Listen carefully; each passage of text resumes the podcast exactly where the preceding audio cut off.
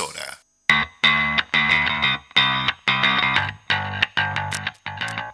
Todos los lunes, a partir de las doce, estaremos con el programa La Mecha. Hablaremos de los temas que nos importan, debates, conversaciones, información y comentarios de la actualidad. Vos, ¿de qué lado de la mecha estás?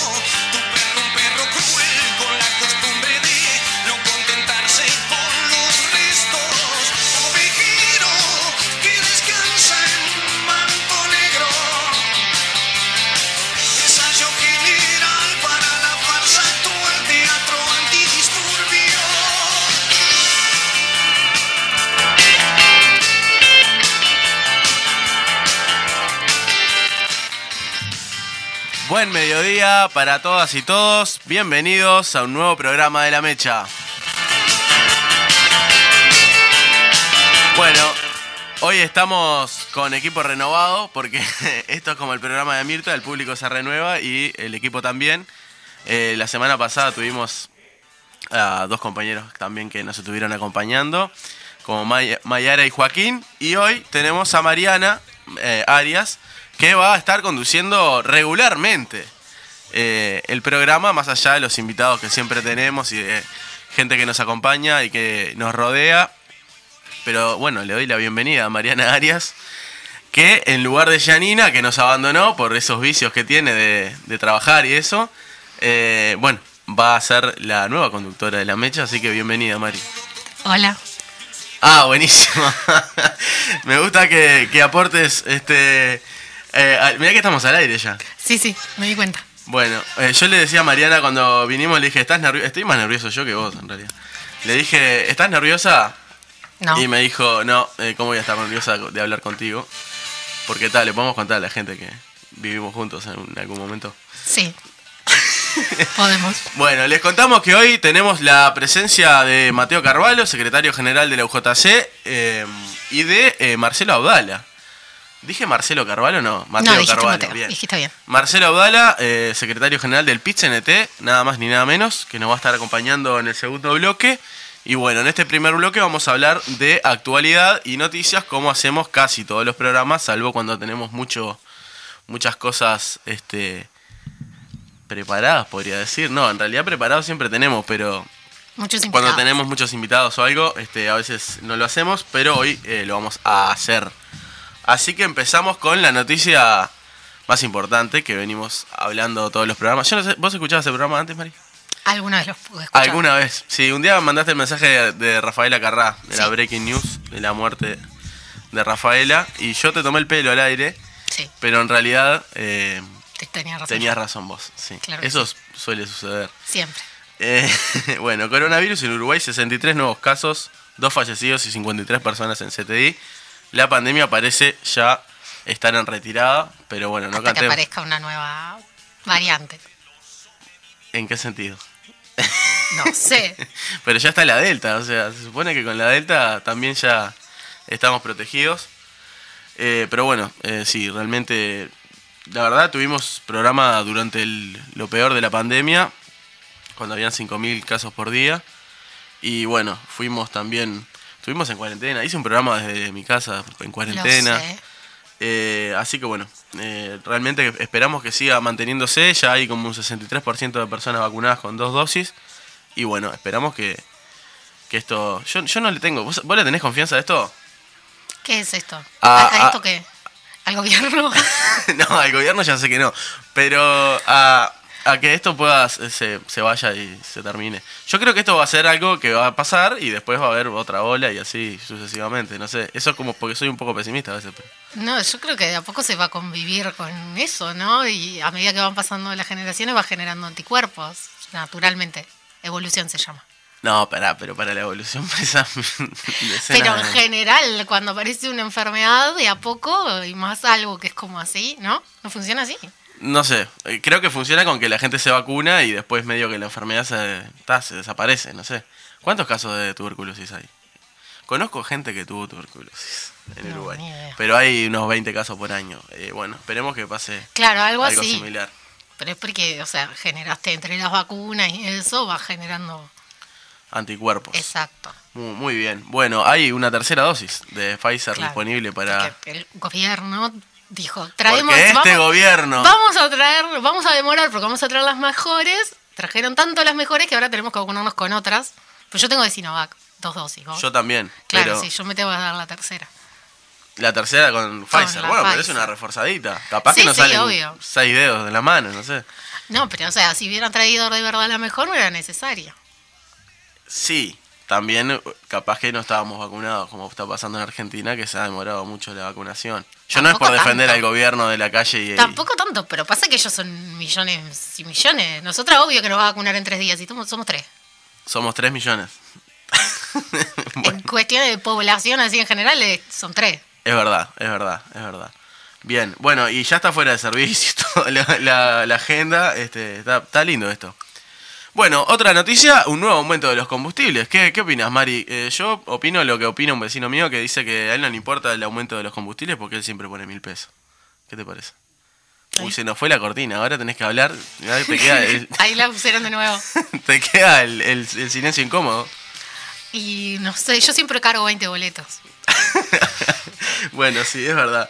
Eh, bueno, un nuevo aumento de los combustibles, setenta y un pesos el litro de nafta. Eh, eh, yo quisiera pasar el audio de la calle, capaz que lo pasamos en el segundo bloque, en el que decía que... No iban a aumentar. El... Y si tenemos el bolsillo de Juan... Ahí, ahí me gustó cuando se puso campechano que dijo, el, el bolsillo de Juan Pueblo ahí, para sacarle, no sé qué. Juan Pueblo, bueno. Sí, eh, sí. Bueno, otro otro aumento de, de esta... Que, que van a ser regulares, ¿no? Porque esto está, está establecido la L U C. Pero claro. Bueno, hasta que la deroguemos la L U C. Hasta que la deroguemos. Sí. Eh, Faltan unos meses igual todavía. Yo así creo que, que se igual... vienen varios aumentos más. Mm, sí. Capaz que hay alguna cosa, algún día la bajan y dicen, no, no, esto es todos los meses, baja y sube. Y en realidad después la suben cincuenta pesos y la bajan veinte. Yo creo que van a hacer eso. Sobre todo en campaña electoral. Yo cuando, si fuera blanco, marquen, barrerista haría eso. Cuando marcan la fecha del referéndum decís que ahí empiezan a... a y hacer bueno, ah, mirá, mirá. Interesante visión. Eh, y bueno, otra noticia dice que en treinta y tres... Esta es espectacular. Esto es Uruguay. En treinta y tres equipos salió a locales nocturnos para vacunar contra el coronavirus. eh, el director departamental de salud, José Quintín Olano, expresó que se vacunaron más de cincuenta personas y que planean repetir esta iniciativa el próximo sábado. Como tipo van al bar así con todo el equipito y la jeringuita, con el equipito y la jeringuita y le dicen a la gente que está ahí tomando una cerveza, ¿querés vacunarte? Sí. Pero no es que no podés tomar alcohol cuando te vacunás. No, no es cierto. O sea, no sé, yo no, ah, no, no, no podía. El cosito de la Sinovac no decía. No, no decía. No, no, solo un min, eh, quince minutos después. No, eso sí, pero en las recomendaciones generales para los siguientes días no decía lo del alcohol. No, decía que hay que descansar. Bueno, el alcohol, viste que no permite descansar, te deshidrata. Claro. Podemos hablar en contra de la de tomar alcohol. Ah, pensé que ibas a decir de la Sinovac. No, no, de la Sinovac no. La Sinovac es eh, más eficiente contra la Delta, que es la nueva cepa que nos ataca este, realmente.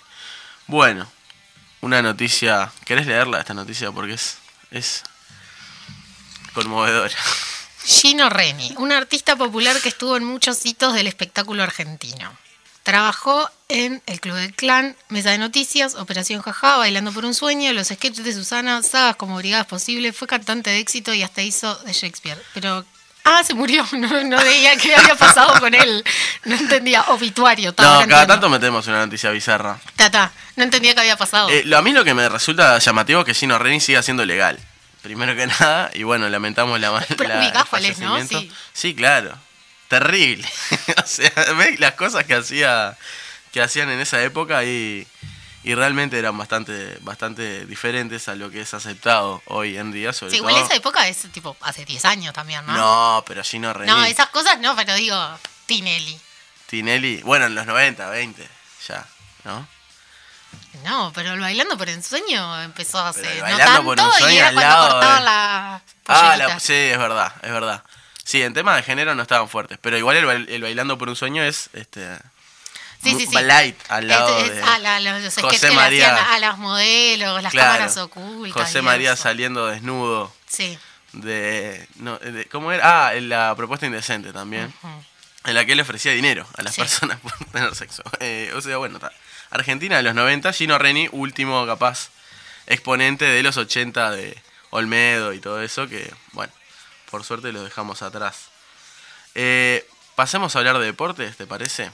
Bueno. Porque ganó Peñarol y ganó Nacional también, ambos dos a cero y siguen prendidos a... En realidad la noticia es que ganó Plaza Colonia y sigue primero, pero como nosotros acá no. somos, hacemos un programa, no hablamos de los cuadros chicos, hacemos hablamos un programa... de Peñarol. Eh, bueno, ganó, ganó Peñarol, ganó también Nacional y Plaza, así que todo sigue igual y se definirá en estas últimas tres fechas el campeonato Apertura que este, muy posiblemente gane eh, Plaza, ¿no? No sé, no sé qué opinás. Me hiciste cara como que no, no, ¿no te parece? ¿Se cae Plaza? ¿Se cae o no se cae Plaza, Mari? Se cae Plaza. ¿Cómo? ¿Por, por qué decís eso? Porque no va a poder con la presión. Yo no sé de fútbol, Fede, ¿por qué me estás preguntando? Porque estoy abriendo otra noticia, tenés que estirar Ta, acá. Bueno, yo digo que se imponen los cuadros grandes, como siempre, en el fútbol uruguayo. Como tiene que ser. Como debe ser. Como debe ser, así uruguayo. Me gusta. Bueno, hablando de deportes, en serio, Pía Fernández corrió lesionada a la prueba de los mil quinientos metros y logró llegar a la meta.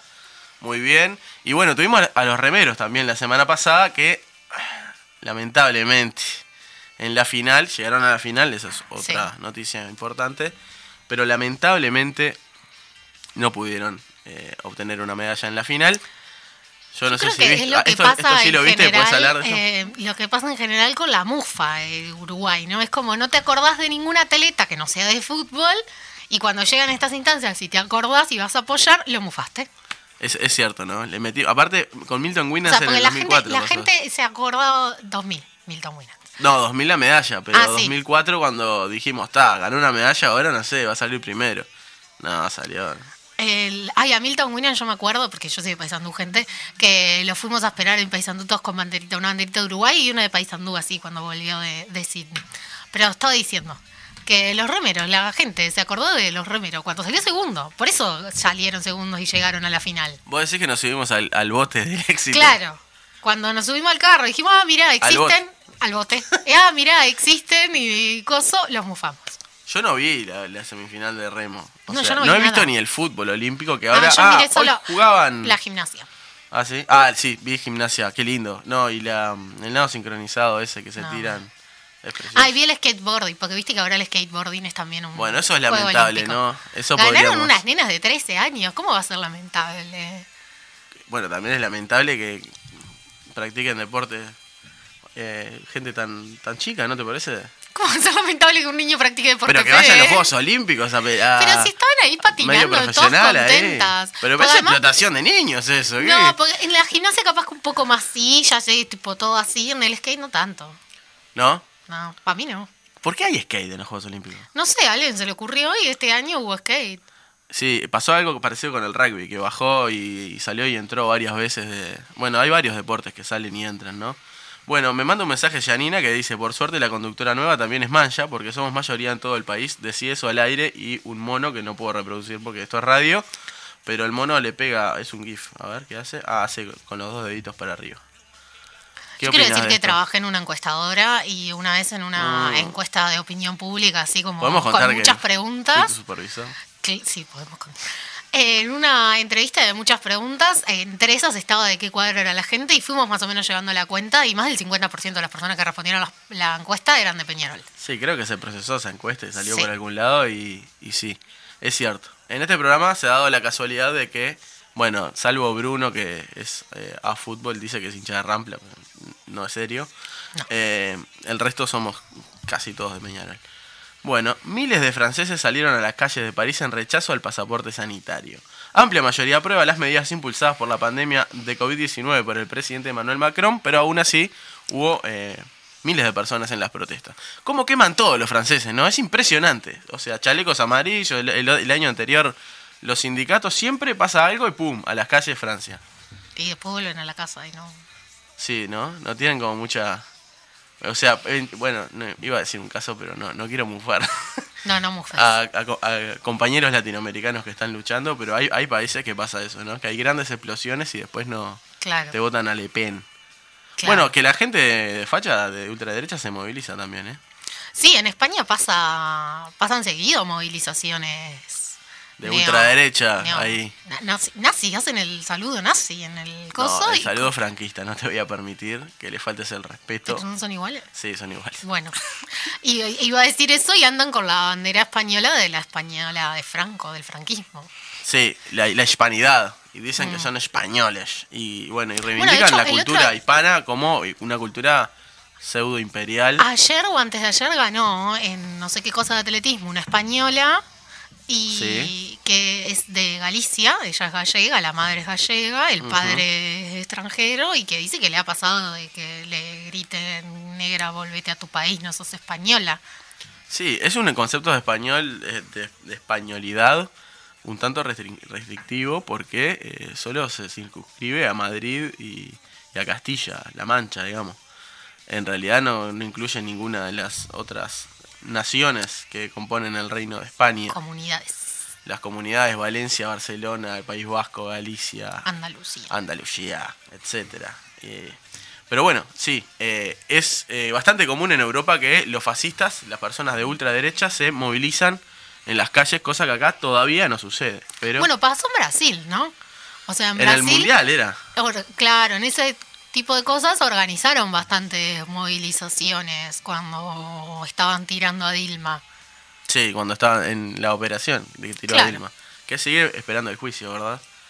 Porque eh, en realidad fue un, una operación bastante berreta en la que la, la tiraron por no, supuestos no, pero, crímenes o sea, políticos el, el... y no, nunca fue juzgada.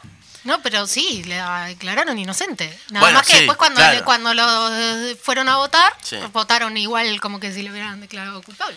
Sí, bueno, y hablando de operaciones políticas, es, este sí es el tema de la, del fin de semana, no sí. sé si de la semana. Eh, el Zunca mostró su apoyo, voy a leer la noticia, pero eh, hablaremos del contexto. Eh, a Andrade y sostuvo que se intenta criminalizar a los trabajadores. Previo a que se emita Santo y Seña, que adelantó presuntas irregularidades en la vivienda del senador, el sindicato emitió un comunicado. Bueno, una gran este, movida. Se escucha todo lo que haces igual, Mari, ¿no? Vos, bueno. vos tranquila, no, es lo mismo. Eh, una gran movida de prensa contra, contra el senador Andrade, eh, acusándolo. Yo, no, yo como dijera... un reconocido humorista que hace de periodista deportivo. Yo el partido no lo vi, digamos. Yo el programa no lo vi no, no. y no lo pienso ver. Tampoco. Pero, eh, bueno, básicamente lo que se denuncia, entre comillas, es que eh, el senador Andrade no tiene los planos de la casa. Eso claro. básicamente es lo que... Eh, Oscar se mudó, o sea, compró el terreno. Mismo él en su carta lo, lo dice, compró el terreno hace unos años, por motivos personales tuvo que irse... a vivir eh, rápidamente ahí y fue de a poco construyendo y todavía no la terminó. Cosa que hacen todos en la Costa de Oro, claro. que yo mismo estoy haciendo. Quería, claro. Nunca lo conté al aire todavía. Ya yeah. tengo techo. Y, y, ta, y no ha regularizado porque además tenés que llevar a un arquitecto que te haga los planos, que no sé qué, que no sí, sé cuánto. Sí, sí. Y más en zonas donde no hay prácticamente eh, gente que tenga que tenga los planos, pero bueno. Eh, lo otro que se, la, se lo acus- de lo que se lo acusaba... era que no había hecho aportes de B P S cuando es mano de obra benévola, digamos, que gente que claro. te ayuda. Sí, hay que registrarlo, pero también. Pero o sea, es que si vos me das una él... mano para poner en la pared de mi casa, no voy a ir a hacer un trámite al B P S. O sea, parece un tanto absurdo cuando hay denuncias reales para hacer contra eh, legisladores y, y, y personas, dirigentes políticos de, de primer nivel. Se elige, que creo que es eso lo que, lo que más eh, se cuestiona de la izquierda, que se elige algo completamente anecdótico, si se quiere, o mínimo, para eh, atacar a una figura central del Frente Amplio y con una proyección nacional ineludible como Oscar Andrade. Y que, que además fue bastante figura en, en la juntada de firmas también, que es como, bueno, la batalla que se viene ahora, ¿no? Una venganza, decís. Venganza, sí, una no venganza, sé, o sea... la venganza contra Oscar. Eh... No, me refiero a eso, o sea, además de, de esto que vos decís, de la proyección y demás, o sea, la, la, la militancia de Oscar en torno a la juntada de firmas es reconocida por todas, entonces estás agarrando a una de esas figuras centrales de cara al referéndum para intentar desprestigiarla, que, que creo que no le salió, o sea, no, no creo que alguien en duda o, o que no sea conscientemente de derecha va a caer en eso. Eh, acabo de hacer comillas al aire. Sí, acabo de hacer comillas, Mari. Creo que el segundo Aviso. bloque lo vamos a filmar, así este... que ahí sí vas a poder hacer comillas. Porque es como muy identificable eso que vos decís. Todo el mundo lo ha hecho, todo el mundo capaz que se agrandó la casa, hizo una pieza en el fondo o lo que sea. Entonces no genera, o sea, no, tu razonamiento no es de, ay, es un multimillonario evadiendo impuestos o lo que Pero sea. Pero además no hay, no hay denuncias de multimillonarios evadiendo impuestos. O sea, hay gente que dice que... que en La Tabona hay algunos terrenos que pagan como terreno baldío, que hay mansiones, ¿no? O sea, sí, claro. No, no se plantea, no se plantea nada que sea este, medianamente relevante, incluso para el fisco, porque en realidad este, tampoco tiene ningún tipo de peso lo que, lo que sucede. Y bueno, y sí, le debe a la gente, le debe como todo el mundo, como todos los trabajadores debemos plata, porque vivir es... casi que endeudarse. Claro, termina dem- demostrando también la, lo real del discurso de Oscar cuando dice cobro como un albañil y vivo claro. como un albañil. Sí, yo creo que le hicieron un favor, un favor eh, que un poco irónico, que es, eh, bueno, sí, efectivamente lo que dice Andrade, porque creo que a veces se ponen en tela de juicio de este, otras tiendas que no son esta. No sé, ¿por qué se dice otras tiendas? No, bueno, se pone en tela de juicio de que, eh, bueno... en realidad la, la, los legisladores del, del Frente Amplio, de, de algunos sectores, no cobran todos sus salarios, sino que cobran este, mucho menos, eh, algo mucho más parecido a lo que cobra el promedio de la, de la población, en el caso de Oscar, a lo que cobra un albañil eh, en la construcción. Y bueno, sí, esto es real. El, no, el tipo cobra que, que a nivel eh, lo que personal, cobra no sé si viste las fotos, ayer los fueron a, a visitar compañeros del Zunca, fueron compañeros de otros sindicatos. Sí, vi, vi. Eh, bueno, el... dijo ahí en un grupo que había salido a, a dar una vuelta con los hijos, con los, con los gurises, y habían salido vecinos a saludarlo. Entonces también creo que a nivel personal a Oscar lo llenó de mucha solidaridad y cariño de la gente, y termina siendo Eso que... Eso es muy bueno, sí. Claro, termina siendo que esto, más que hacerlo sentir mal o solo o, o, ayer, ayer o, querer, hubo... o ese intento capaz que por romperlo, termina reforzando, fortaleciéndolo, fortaleciéndolo y mostrándole que... el cariño que la gente le tiene. O sea, en realidad lo que hacen este tipo de operaciones es reforzar ya eh, a los grupos que ya estaban convencidos, ¿no? O sea, en realidad lo que hace es reforzar el odio de la gente que, que, que ya odiaba a la izquierda y que dice, mirá, estos mugrientos hacen todo mal, y bueno, todo ese tipo de mensajes de odio disfrazado de periodismo. A mí lo que más me enoja es que eh, sea disfrazado de periodismo, porque, a ver...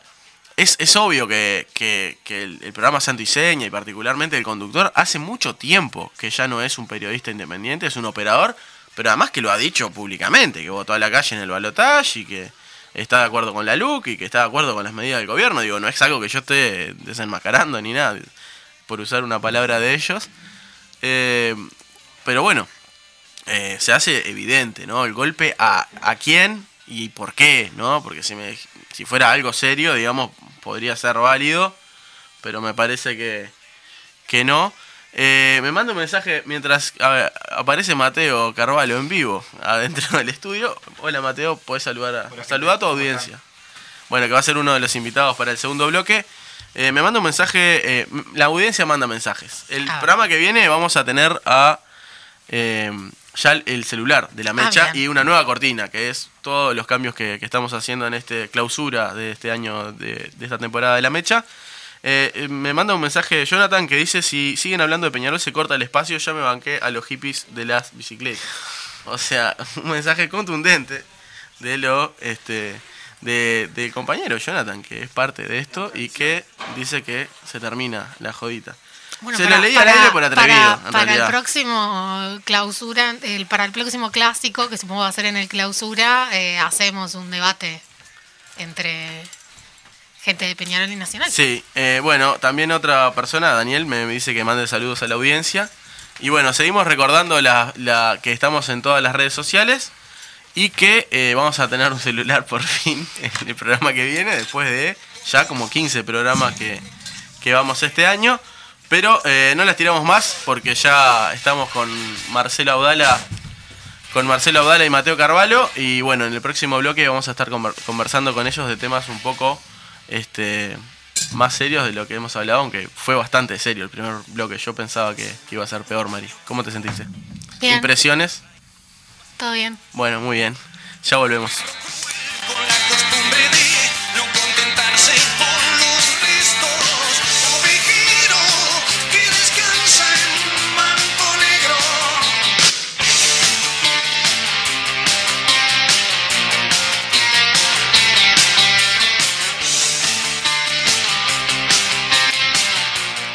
Bueno, seguimos en la mecha del día de hoy eh, y con ya con los invitados en el estudio, Mari.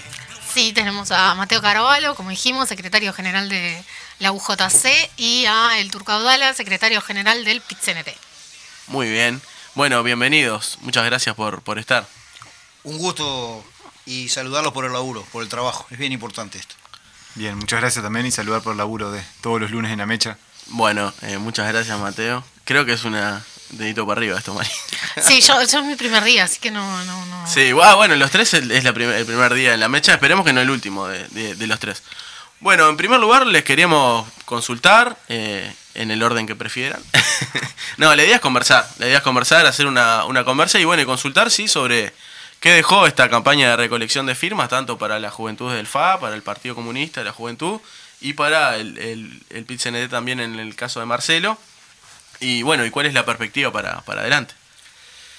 Bueno, justamente el viernes tuvimos un ámbito bien importante de, del P I T C N T, que es su mesa representativa nacional ampliada, que es la dirección política de la central entre Congreso y Congreso, compuesta por la mesa representativa, que son todas las filiales, todos los sindicatos, confederaciones, federaciones que componen la dirección de la central, más por lo menos un representante, Este, una compañera, un compañero de cada plenario departamental. Y justamente el primer punto del orden del día fue trazar un balance de lo hecho hasta ahora, digamos, desde el punto de vista de nuestro cuestionamiento a la ley de urgente consideración. Eh, en ese cuadro nosotros habíamos definido que esta batalla era un eslabón táctico central del movimiento obrero y popular en su lucha, digamos, por generar la condición no solamente de enfrentarnos a la estrategia del gran capital ubicado en la administración pública, en el timón del Estado, esto es en el gobierno, para desarrollar políticas que implican un ajuste radical contra los derechos, los ingresos de las grandes mayorías, digamos, de, del pueblo trabajador en el país, en un sentido absolutamente amplio, no solo los asalariados, también los jubilados y pensionistas, y los sectores medios, podríamos decir, que, que viven en el pequeño comercio, la pequeña producción agropecuaria, la pequeña industria con sus negocios e intereses asociados al, a la demanda interna, al mercado interno.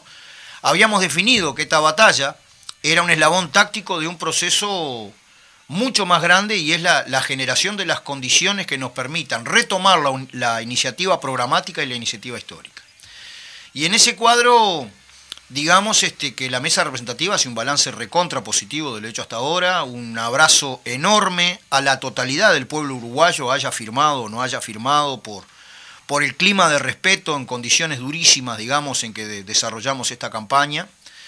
Eh, y algunas conclusiones, este, lo voy a decir telegráficamente para, para no monopolizar. La lucha social y política no es el arte de lo posible. Es el arte de generar las condiciones para lo que al principio es difícil y casi imposible se haga posible, digamos.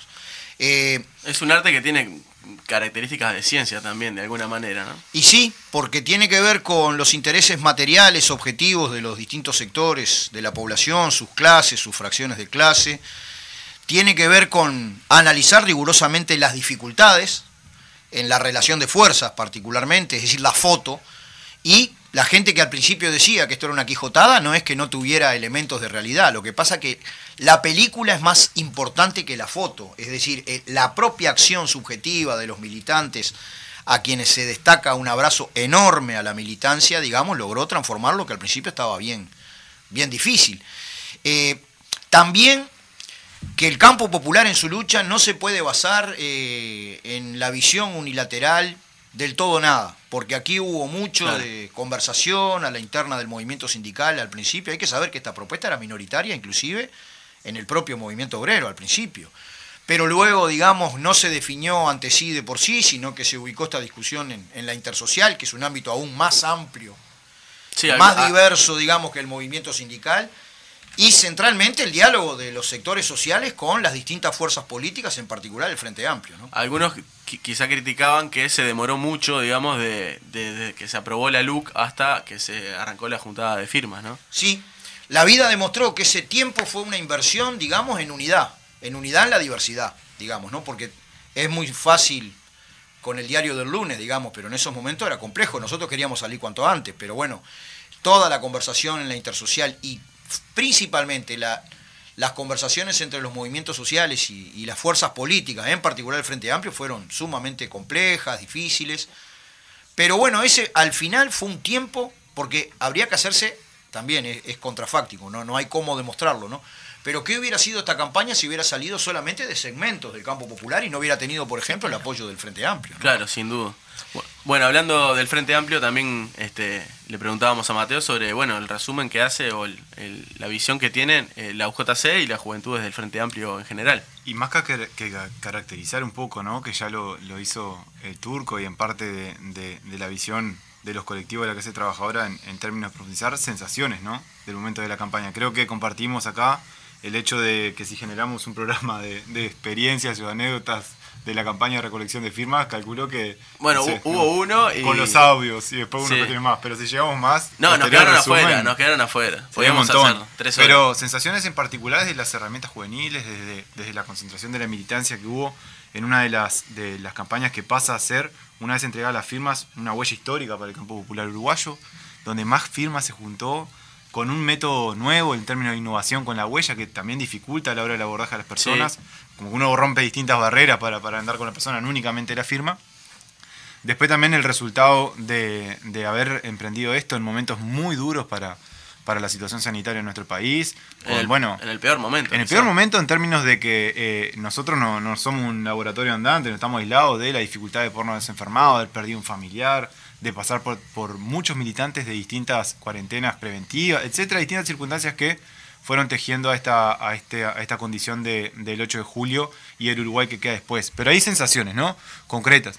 Este, respecto a, a, las, a, las, a las visiones o a lo que puede haber sido el desarrollo más de, de herramientas juveniles, ¿no? Que tuvieron un espacio de encuentro eh, mediados de junio, donde aproximadamente cincuenta y dos organizaciones juveniles tienen un punto de encuentro, donde se entendía, se valoraba que había una participación un poco dispersa. Políticas y sociales. Políticas y sociales, exacto. En, esto, en esta línea que, que comentaba Marcelo recién, ¿no? Esa perspectiva política y social abierta de los espacios de las juventudes trabajadoras de nuestro país hacia el resto de los colectivos juveniles que encontraron ahí, como decía, cincuenta y pico.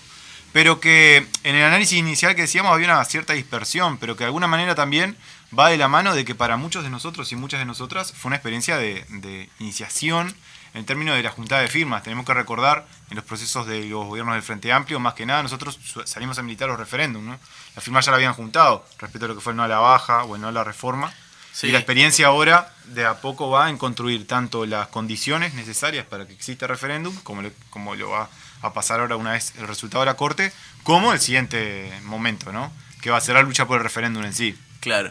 Sí, eh, la única juntada de firmas había sido en el dos mil nueve por, por la, el sí rosado. El sí rosado, pero era un plebiscito y se, se necesitan muchas menos firmas, se necesita sí. el diez por ciento y en este caso era el, el veinticinco por ciento del padrón, lo cual implicó algo que no se había visto en la historia del Uruguay, salvo en el voto eh, verde, ¿no? Eh, solamente en el, el referéndum contra la ley de caducidad, que además, bueno, todos sabemos que este no, no salió favorable, pero que bueno, sí, se llevó a las firmas este Que, que es un... O sea, yo no sé si hay algún país del mundo donde se junten el veinticinco por ciento de las adhesiones de... Y se suma a eso algunas, algunas circunstancias, yo qué sé. No, no, no estábamos acá disputando la, la salida de una candidatura personal de una persona, sino que una, una militancia de por sí en términos de un conglomerado de situaciones que había que afectan al país y que se sale a, a, a militar de ese lado. Las herramientas que se tenían desde el campo popular, este, en términos de sus recursos, de su militancia, de su finanza, etcétera, Para, para poder abordar esta, esta discusión y que, y que bueno, ¿no? Eso, ¿no? Que, que le da como ciertos este, momentos o, o, o, o sensaciones de, de este festejo que se viene extendiendo en muchos lugares o, o estos balances que se mezclan con, con los festejos de después del ocho este, que, que nos están colocando y que ya nos están preparando en términos colectivos para, para la segunda parte. Sí, claro, no, no, supongo que no se está planificando, no se está esperando en realidad tener fecha de referéndum para ya ponerse a pensar la Exacto. campaña, sino que es algo que... que desde el diez de julio se viene pensando y viendo cómo, cómo se va a trabajar. ¿Y el nueve por qué no, Mari? ¿Por la resaca? El nueve fue el día que se llevaron la firma. No, el ocho fue porque fue mi cumpleaños. Es verdad. Bueno, eh, eh, Marcelo, ¿es, ¿es algo único en el mundo lo que sucedió acá? Bueno, con este porcentaje tan elevado, la cuarta parte del padrón electoral, y además en medio de una pandemia que hasta por responsabilidad en algunos momentos hizo que, que se enlenteciera el ritmo de recolección de firmas, porque... En, en lo peor de la pandemia, obviamente que con un objetivo claro, pero había que ser sumamente cuidadosos de, de no afectar la salud de, del pueblo. Entonces, este, y en eso, digamos, al, algunos rasgos del, del balance, yo creo que tienen que estar presentes, digamos, en, en, en el segundo round, para llamarlo de alguna manera, el papel central de la militancia, el hecho, digamos, de que siempre hubo un núcleo duro que eh, hasta en los peores momentos... generó, digamos, una, una, una referencia política y ética de, de por qué seguir hasta el final con, con la campaña. La importancia de la organización, esto no fue una cuestión de carácter espontáneo, digamos, pero siempre hubo un intento, digamos, de, de, de desarrollar una metodología este, en red, capilar, podríamos decir, de llegar a donde estaba la gente para concretar la, la firma. La importancia de unos hechos políticos, digamos, que cuando venía flaca la cosa intentaban generar inflexiones positivas, como el primero de mayo, el paro general de veinticuatro horas del diecisiete de junio. Son, son hitos que marcan la importancia de la organización social y política, digamos, desde el punto de vista de empujar esta cuestión. Y un tipo de organización, esto también es importante, que no se agota en sí misma, no es burocrático-administrativa, digamos. Eso es una organización que está pensada para que el pueblo y las masas la superen. La desborden, digamos. digamos. Que fue lo que efectivamente pasó en las últimas tres semanas, en donde, si uno mira la gráfica que hace este, el politólogo Daniel Chaschetti, digamos, bueno, allí están presentes estos signos políticos de, de elementos que marcaron una inflexión positiva que permitió llegar. Ahora, lo que no podemos hacer es perder el contacto con el pueblo. Es decir, si nosotros nos desplegamos a donde circulaba la gente, si fuimos a los barrios, si fuimos a los asentamientos, bueno, eso hay que mantenerlo a rajatabla, de ahí no nos podemos ir más. Este... Hubo un alejamiento durante los gobiernos del Frente Amplio entre, entre la, el, la fuerza política la base y la base social. Y, bueno, y, y así lo decía la gente, ¿no? Eh, obviamente que también, ¿no? La territorialidad del movimiento sindical está mucho más... ubicada desde el punto de vista de dónde está el lugar de trabajo que dónde viven los trabajadores, pero cuando nosotros salimos del lugar de trabajo, que fue una primera etapa de, de la campaña, y nos desparramamos en o en los vacunatorios o principalmente en, en los barrios populares, digamos, de, de la periferia, digamos, de, de Montevideo, y en cada departamento, en aquellos lugares, la gente te decía, pa, hace años que no viene nadie acá, eso, eso está muy mal porque... El vínculo con la base social que efectivamente organizamos y, y, y representamos desde el punto de vista de sus intereses, este, digamos, no, no, no se puede dejar de, de, de atender, de dialogar, de escuchar y también de, de, de encuadrar desde el punto de vista de, de la organización y la lucha, jamás. Yo creo que eso es una experiencia que, que digamos, nosotros debemos recrear ahora para esta segunda etapa de... de la campaña y para todas las luchas que se vienen, porque esto no para, ¿no? Y no perder en eso que, que decís de las luchas que se vienen, la consolidación de, de lo que fue la intersocial y, y el nuevo estrechamiento del vínculo del Frente Amplio con las organizaciones sociales también, para que este... primera victoria que fue superar ampliamente la firma siga fortaleciendo el entretejido y el, y el movimiento popular organizado. Y eso fue así, porque desde el punto de vista, digamos, por eso la, la conclusión de que el tiempo que se invirtió en tejer acuerdos no fue tiempo perdido, porque después lo vimos en las barriadas, en los lugares, digamos, sí. Cómo no se distinguía la compañera y el compañero que venía del movimiento estudiantil, quien venía del feminismo, quien venía, digamos, de las cooperativas de vivienda, quien venía del movimiento obrero y, y las bases del Frente Amplio. Se actuó, digamos, como un bloque histórico desde el pie que, que empujó todo el mundo a la misma meta. Y ese es un capital que no se puede perder, digamos. Mateo. Principalmente en términos de que a lo que las herramientas que nos convocamos a, a esta instancia de, histórica en términos de, de, de nuestra historia en Uruguay, Este, están convocadas a, a buscar ciertas soluciones, ¿no? Para la población, sobre todo para la población más necesitada, pero para todos, en particular con estos primeros ciento treinta y cinco artículos, que todos sabemos que su contenido de lo más retrógrados y en términos de retroceso para los derechos conquistados, eh, obliga a, de alguna manera este, un, un concepto de, de entrelazamiento de las distintas luchas, ¿no? Porque no salimos a cualquier pueblo, a cualquier barrio, sino que salimos al barrio donde ya venía cascoteado por este, la pérdida de salario, la pérdida de poder de compra, los aumentos en términos de los precios, ¿no? Porque no, no, no está habiendo una pérdida de salario y una baja de, de precios al consumo, sino que al revés. Y todo eso el vecino y la vecina que, que pudimos contactarnos lo, lo pudieron ver. Y son primeros pasos a lo que en términos eh, unitarios de las herramientas van tejiendo las situaciones para que frente al avance de la derecha, frente al avance de, los, de, de las minorías que concentran el poder, el pueblo mismo encuentre las soluciones a, a la salida de, de, este, de este ajuste que se encuentra en este momento, enfrentando a los ciento treinta y cinco artículos de la L U C, pero también sumándose, plegándose a lo que van a ser las propuestas, por ejemplo, del movimiento estudiantil, del, del movimiento sindical rumbo a los consejos de salario, lo que va a hacer en términos de la reforma de la seguridad social. Tenemos que estar todos informados. Que, la, la unidad, este, digamos, en la lucha también y no tanto eh, declarativa, o sea, la unidad exacto. Desde abajo. Yo eh, sí, creo, yo tengo una opinión eh, particular y es que si bien cada dirección política, cada organización y cada, y cada, digamos, cada lucha este, son, son independientes, y creo que ha quedado de manifiesto durante incluso los gobiernos del Frente Amplio que la independencia del movimiento obrero, estudiantil, del movimiento popular, que no tuvo problema en hacerle ochocientos mil paros cuando había, cuando había drama, o hacer una marcha contra el decreto de esencialidad que llenó de mañana, eh, digamos, a, avenida eh, Fernández Crespo, avenida no, eh, la calle Fernández Crespo, y de tarde eh, dieciocho de julio, eh, eh, eh, y, y no hubo ningún, ningún problema con la independencia. Creo que se, creo que se mezclaba un poco el decir... Eh, mezclar independencia con, con servilismo con, o con seguidismo, y creo que se demostró también de que las bases muchas veces de las organizaciones son las mismas personas, porque en realidad uno es trabajador, es militante político, más allá de que yo creo que no, no se agota ni en las organizaciones que están ni en el Frente Amplio toda la gente que podría llegar y que firmó y que podría llegar a, a participar y a, y a incluirse, porque también para una nueva etapa de acumulación es necesario ampliar, este, sin duda que hubo una, una cierta desacumulación, pero que hay una base importante. No, y, y por ese lado la pregunta era más bien, esto más allá de los ciento treinta y cinco artículos, ¿va a ser una, una especie de plebiscito eh, sobre el rumbo del gobierno? Yo creo que sí, digamos, porque sin desmedro que la campaña tiene que ser sumamente rigurosa en ubicar fundamentos del andamiaje jurídico que implica la ley de urgente consideración y en particular estos ciento treinta y cinco artículos, lo que significan negro sobre blanco, cuáles son sus dificultades en cada uno de los capítulos que comprende.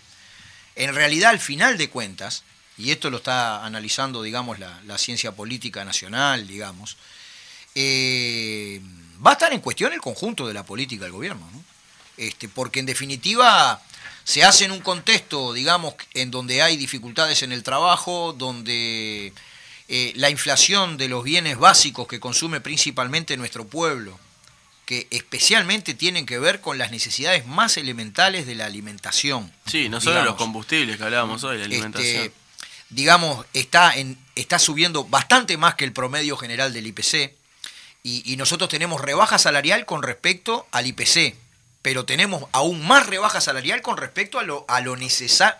Hay, hay que ir a, al supermercado sí, acá la con vuelta. setecientos pesos, con mil pesos, que se te desaparecen en tres cositas, digamos. Entonces, eh, la, la falta de perspectivas, digamos, de las empresas públicas como factor de desarrollo, la falta de políticas activas de inversión pública para generar... Todas esas cosas van a estar arriba de la mesa. Las dificultades en la vivienda, que tienen conexiones con este andamiaje jurídico, pero hacen a un contexto más amplio en donde, digamos, desde un punto de vista estratégico, este, eh, el asunto es entrelazar todas las luchas, digamos, en, en, en un torrente común.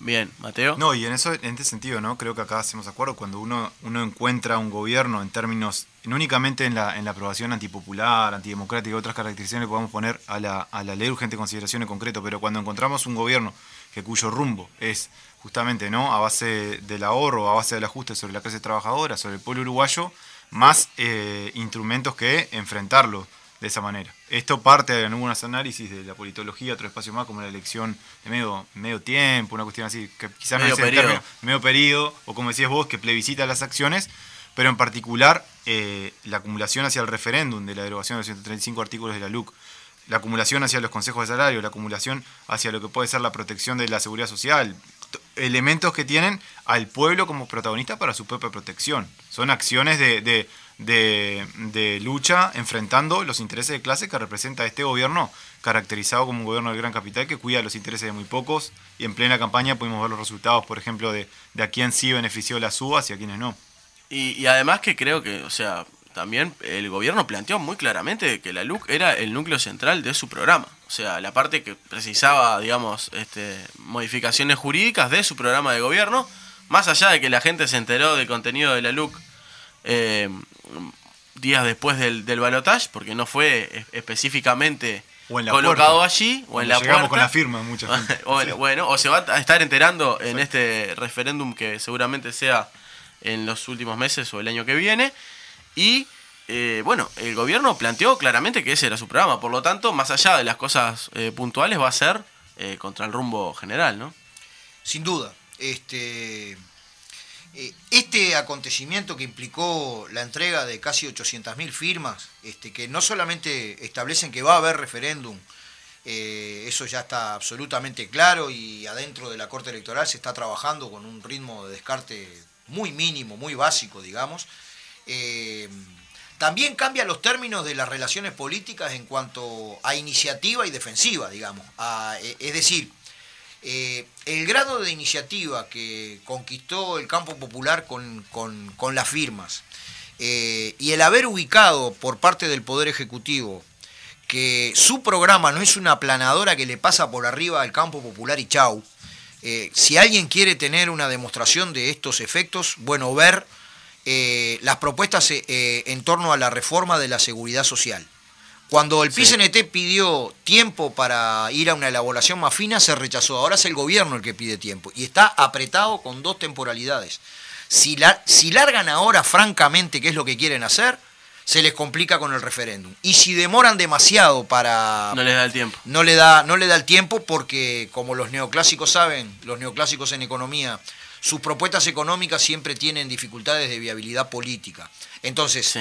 yo creo que... Y vaya, si, si las tienen, ¿no? Yo creo que, digamos, es, es muy importante salir ya, digamos, ¿no? Este, ahí en la central se veía de, eh, plan de pintadas, de pasacalles, agradeciendo al pueblo, pero bueno, eh, ahora van a haber algunas actividades de, de formación, fortaleciendo la, las capacidades argumentales, sabiendo que no es lo mismo conquistar una firma que convencer un voto, pero...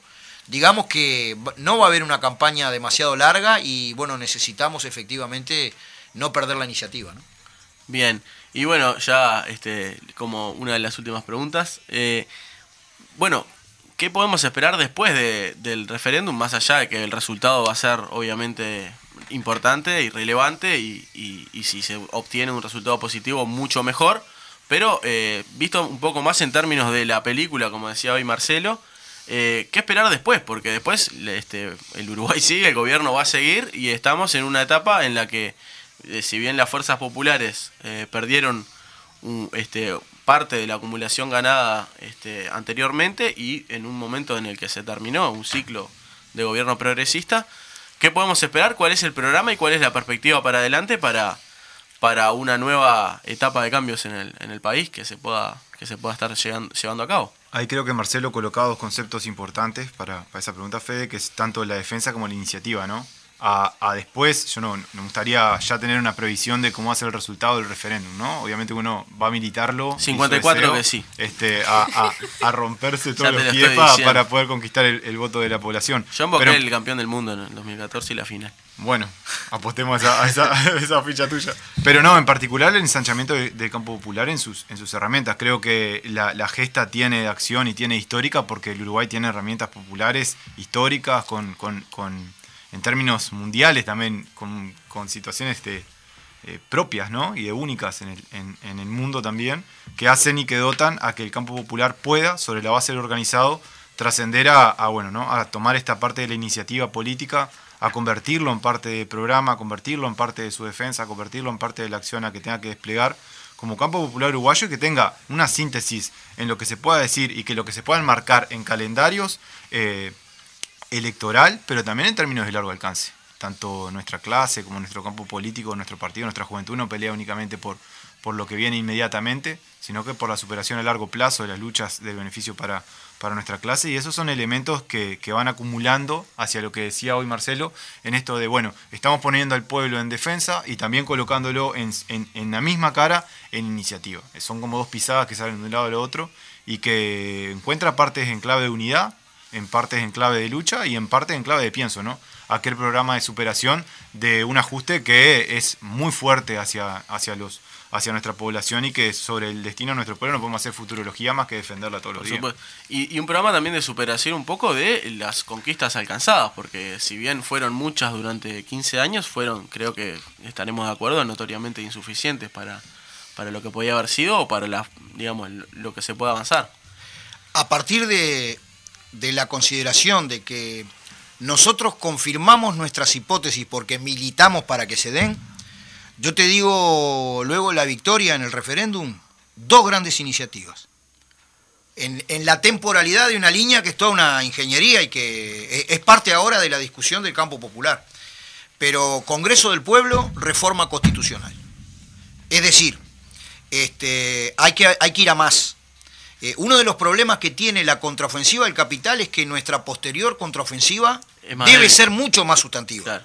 Eh, esto es lucha de clase, acá hay dos proyectos de país. Está claro que nosotros estamos militando para defender derechos, pero que no nos conformamos con los cambios que desarrolló el Frente Amplio del dos mil cinco al dos mil veinte. Digamos, tiene que haber efectivamente un proceso de diversificación de la matriz productiva, un proceso que en la simultaneidad de las luchas de los pueblos de América Latina matrice la integración continental y genere una institucionalidad en donde el pueblo, además de tener su democracia representativa, organice la democracia de su participación permanente. Por tanto, nosotros vamos a más. Igual que el enemigo, pero al revés. Ahí va. Eh, no sé, Mari, si querías comentar algo más. Eh, la última. Eh, en, en eso que decís de, de, de un Congreso del Pueblo o algo, o algo así, eh, tiene que ver con que eh, es con, digamos, con lo avanzado hasta acá, con el Frente Amplio, pero no se agota y no alcanza con, lo que, con, lo, con la acumulación que ya había, con la, el programa que ya había. Y yo creo que hay que estudiar, digamos, las transformaciones que ha habido en el desarrollo del capitalismo, la multipolaridad que implica la decadencia económica de Estados Unidos y la aparición de otros, otros polos, digamos, de desarrollo en el mundo, como el sudeste asiático, en fin, China, Rusia. Hay que sacar, digamos, algunas conclusiones que tienen que ver con los propios límites del progresismo y su expresión en América Latina, digamos, que perdió aliento, tuvo rendimientos decrecientes y fue sustituido por gobiernos de derecha, y apuntar a proyectos, digamos, que matricen transformaciones a favor del pueblo. Entonces, hay un gran desafío en el pienso y en la acción, pero un ámbito democrático amplísimo que circule y que esté reunido en todo el país, que haga su síntesis de las bases sociales y políticas que conquistamos las firmas, me parece que es clave. No estamos acá discutiendo el nombre, sino que efectivamente haya ese revulsivo. Y después, bueno, obviamente que algunas cosas que han sido temas recurrentes en lo defensivo para el pueblo, como las privatizaciones y cuestiones que hay que en el futuro pensar, digamos, una transformación institucional que, en vez, que genere mecanismos que en vez de ser obstáculo a los cambios sean promotores, bueno, es parte porque sin cambio institucional no hay cambio de sociedad. Mateo, ¿algo para cerrar? No, la colocación de, este, de estos elementos que, que aglutinan y que, y que unifican parte de, la, de las acciones desarrolladas hasta ahora, y con los resultados en términos de firmas también el, el largo alcance de, de, de la unidad y la acción y la militancia organizada que tiene nuestro campo popular, que viene de largos aprendizajes en, en su historia y va hacia mucho más, sobre todo para, para las generaciones que de alguna manera se están arrimando a, a, a pelearla desde, desde la derrota electoral para acá, que son hoy nuevas generaciones integrándose en distintos espacios y encontrando en colectivo y, y zafando, digámosle, de la, de la situación individual a, a, a los procesos de lucha y sumándose en esto. Bueno, muy bien, eh, nos quedaríamos charlando más rato, pero se nos acabó el tiempo. Les agradecemos a ambos por la visita y, como hacemos con todo el mundo, los comprometemos al aire para una nueva visita en algún momento de este año o de, del año que viene. Cuando ustedes lo dispongan. Después que venga todo el mundo que se comprometió, venimos de vuelta. Muy bien. Bueno, Mari, ¿cómo bien. te sentiste en tu primer programa? Bien. ¿Querés decir algo? No. ¿Saludar a tu familia? Yo saludo a, mis, a los oyentes y a mi familia, que nunca, nunca la saludo. ¿Estás bien? Sí. Bueno, nos vemos el lunes que viene.